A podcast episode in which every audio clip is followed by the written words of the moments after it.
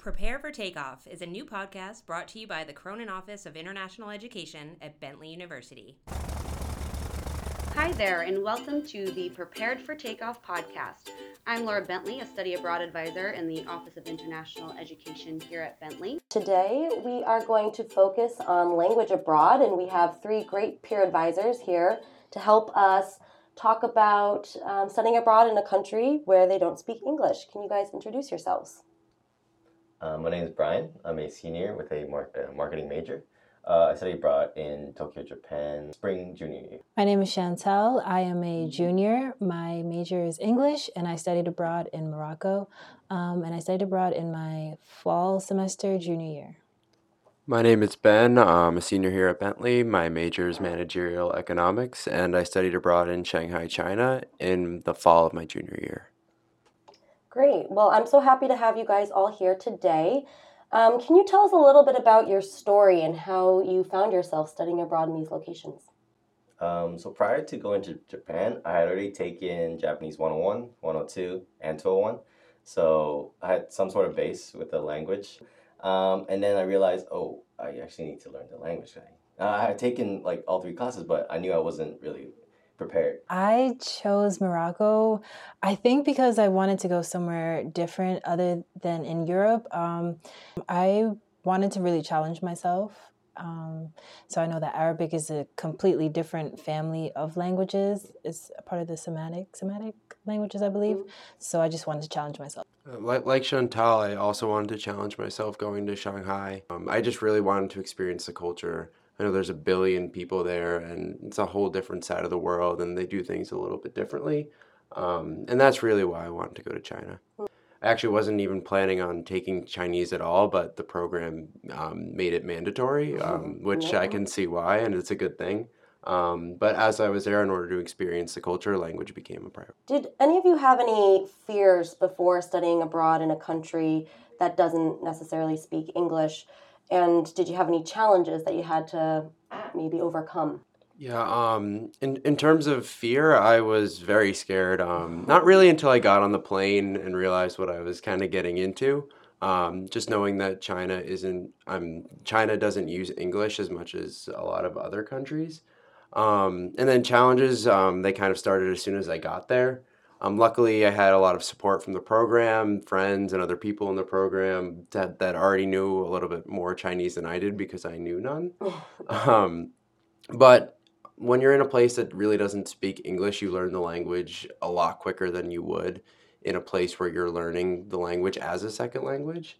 Um, and that really motivates you to learn because you really want to be able to experience the culture. And that was a big fear when I got there. I realized oh no, if I don't learn the language, I'm not going to be able to talk to native people. I'm not going to be able to, you know, order some different foods. I'm not going to be able to really learn what I want to learn and get the most of my experience when I was there. Towards the end of the semester, so I've already been there um, in China learning for three months. Um, my dad was going to come over and um, he was really scared too. He's like um, trying to like use the apps on his phone to learn a little bit of Chinese and stuff like that um, you know, I told him not to worry because I knew enough by then. So when he came, um, I was able to um, really lead the way in terms of ordering food, um, talking to the taxi drivers, and really figuring out all the logistical things in Chinese, um, which is kind of a coming of age story, which I thought was really cool because usually it's um, your parents that are the ones that take the lead and order the food and make sure you're getting where you need to be and book the hotel rooms. But um, you know, when my dad came, it was me, and you know, he was really impressed. So that was you know a really rewarding moment that made the challenge of the last three months of learning Chinese um, really worth it. Mm-hmm. Um, in Japan, as a freshman or um, any international student, typically uh, during the first week of school, you would join these uh, social clubs or social circles, as they call it typically all I guess international kids would go to the international um, social clubs where they speak English. Um, however, I didn't really want to do that because I went I, I you know I went to Japan for a reason. I wanted to speak the language too. I want to choose something different, and so I chose this um, basketball club. Um, and there's one uh, person who spoke English. I was like, oh my gosh, yes.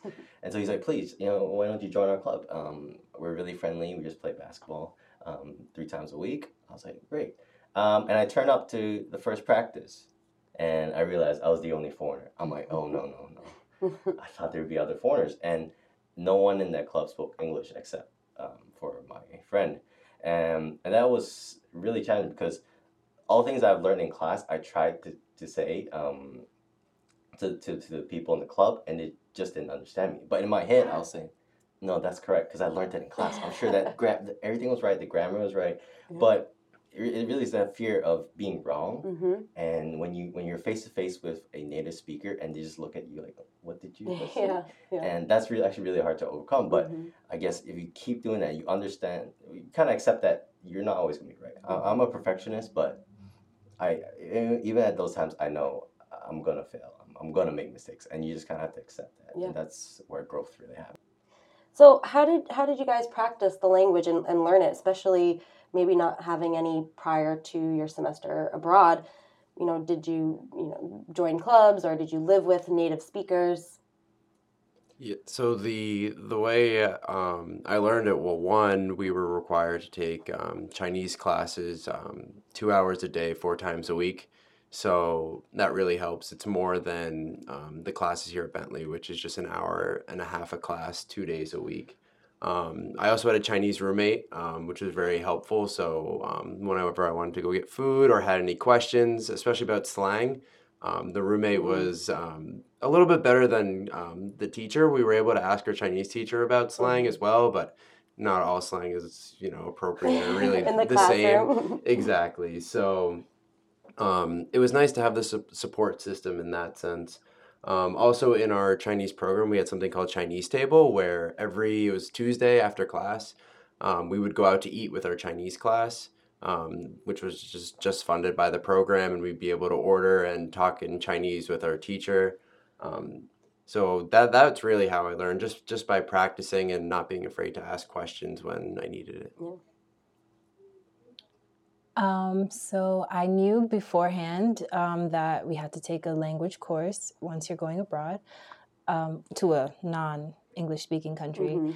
Um, so the intent was there. I my aunt she purchased me a Arabic for Dummies book. Um, I really thought I would have used it, but I was so excited and nervous that I didn't use it. But um, I learned Arabic um, in in class. It was the beginners course, and um, I also lived with a native roommate. So she was Moroccan, and she kind of helped me with the Moroccan Arabic and teaching me some of the differences between that and modern standard Arabic, which we learned in class. Um, so I know you guys all overcame these challenges, but now what would you say are some of the benefits of um, learning a new language, studying in a country where they speak a different language? Um, do you still use the language today? First, the, the benefits of studying a language abroad are immense.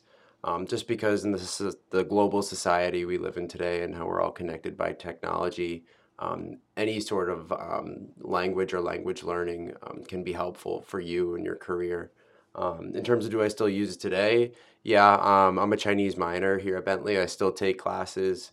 Um, even all the time when I'm walking around um, and I hear people talking to each other in Chinese, sometimes I'll butt in um, just because sometimes I can't help myself, um, even though maybe I shouldn't at some points. Um, but also, um, you know, going around, like I still go to Chinatown, whether in Boston or, or New York, in order to practice. So I would say that's how um, I mostly use it today, but I'm hoping that in the future, um, in terms of a career, uh, maybe I'll see myself back in China, or if not, I know I'll definitely be working with Chinese people, and um, being able to speak their language can only help. yeah, I still use the language. There are certain phrases in Japanese that you can't express in English, and you know vice versa. You can't exp- um, certain phrases in English you can't express in Japanese, and so it's actually really fun.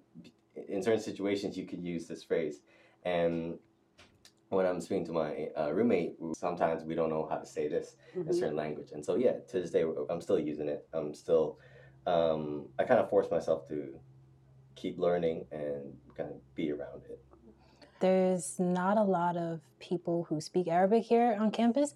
There's a few, so I want to try to connect with them and just have like a little group chat or something so we could talk to one another. But um, the benefits of learning a language abroad, I would say, for me personally, just opening up this n- another cultural cultural like experience. So I think it's really important because, um, for example, in Arabic, there's a lot of um, relations to God and just faith in general. So you get to appreciate more how the language is, how the language was formed and how it's interpreted and used because there's a lot of religious based um, context behind what you you sp- you say every day.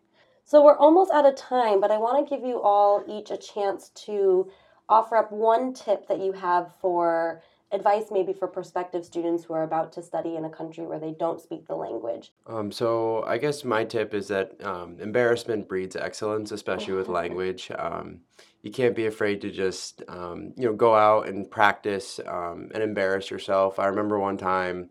Um, I was on the streets of Shanghai asking for directions. I went up to a group of people trying to use my Chinese in the best of my abilities um, asked for directions and they all laughed at me. um, and it's it's that fear of being embarrassed that um, will really help you learn a language. Um, if you can just um, somehow be okay with being embarrassed, um, you'll learn a lot better because um, you'll be motivated to not be embarrassed. So um, exactly, it it definitely encourages learning. the more and more that you practice, and the more and more that you know you you put your best foot forward and you put it in the effort. Mm-hmm. Um, to go off with what Ben said, um, I also would say like don't be afraid to speak the language whenever you can, um, especially while you're abroad, because um, one you might not have the opportunity again to be around um, a group or just in a country where that is the the um, the main language. So I would say just keep practicing and, and not to be afraid to just put yourself out there and just know that you know you're still learning and you're a beginner, so you have to make mistakes. Yeah. Uh, I would just say, kind of accept that you're a beginner of this language. You know, you're just starting this language.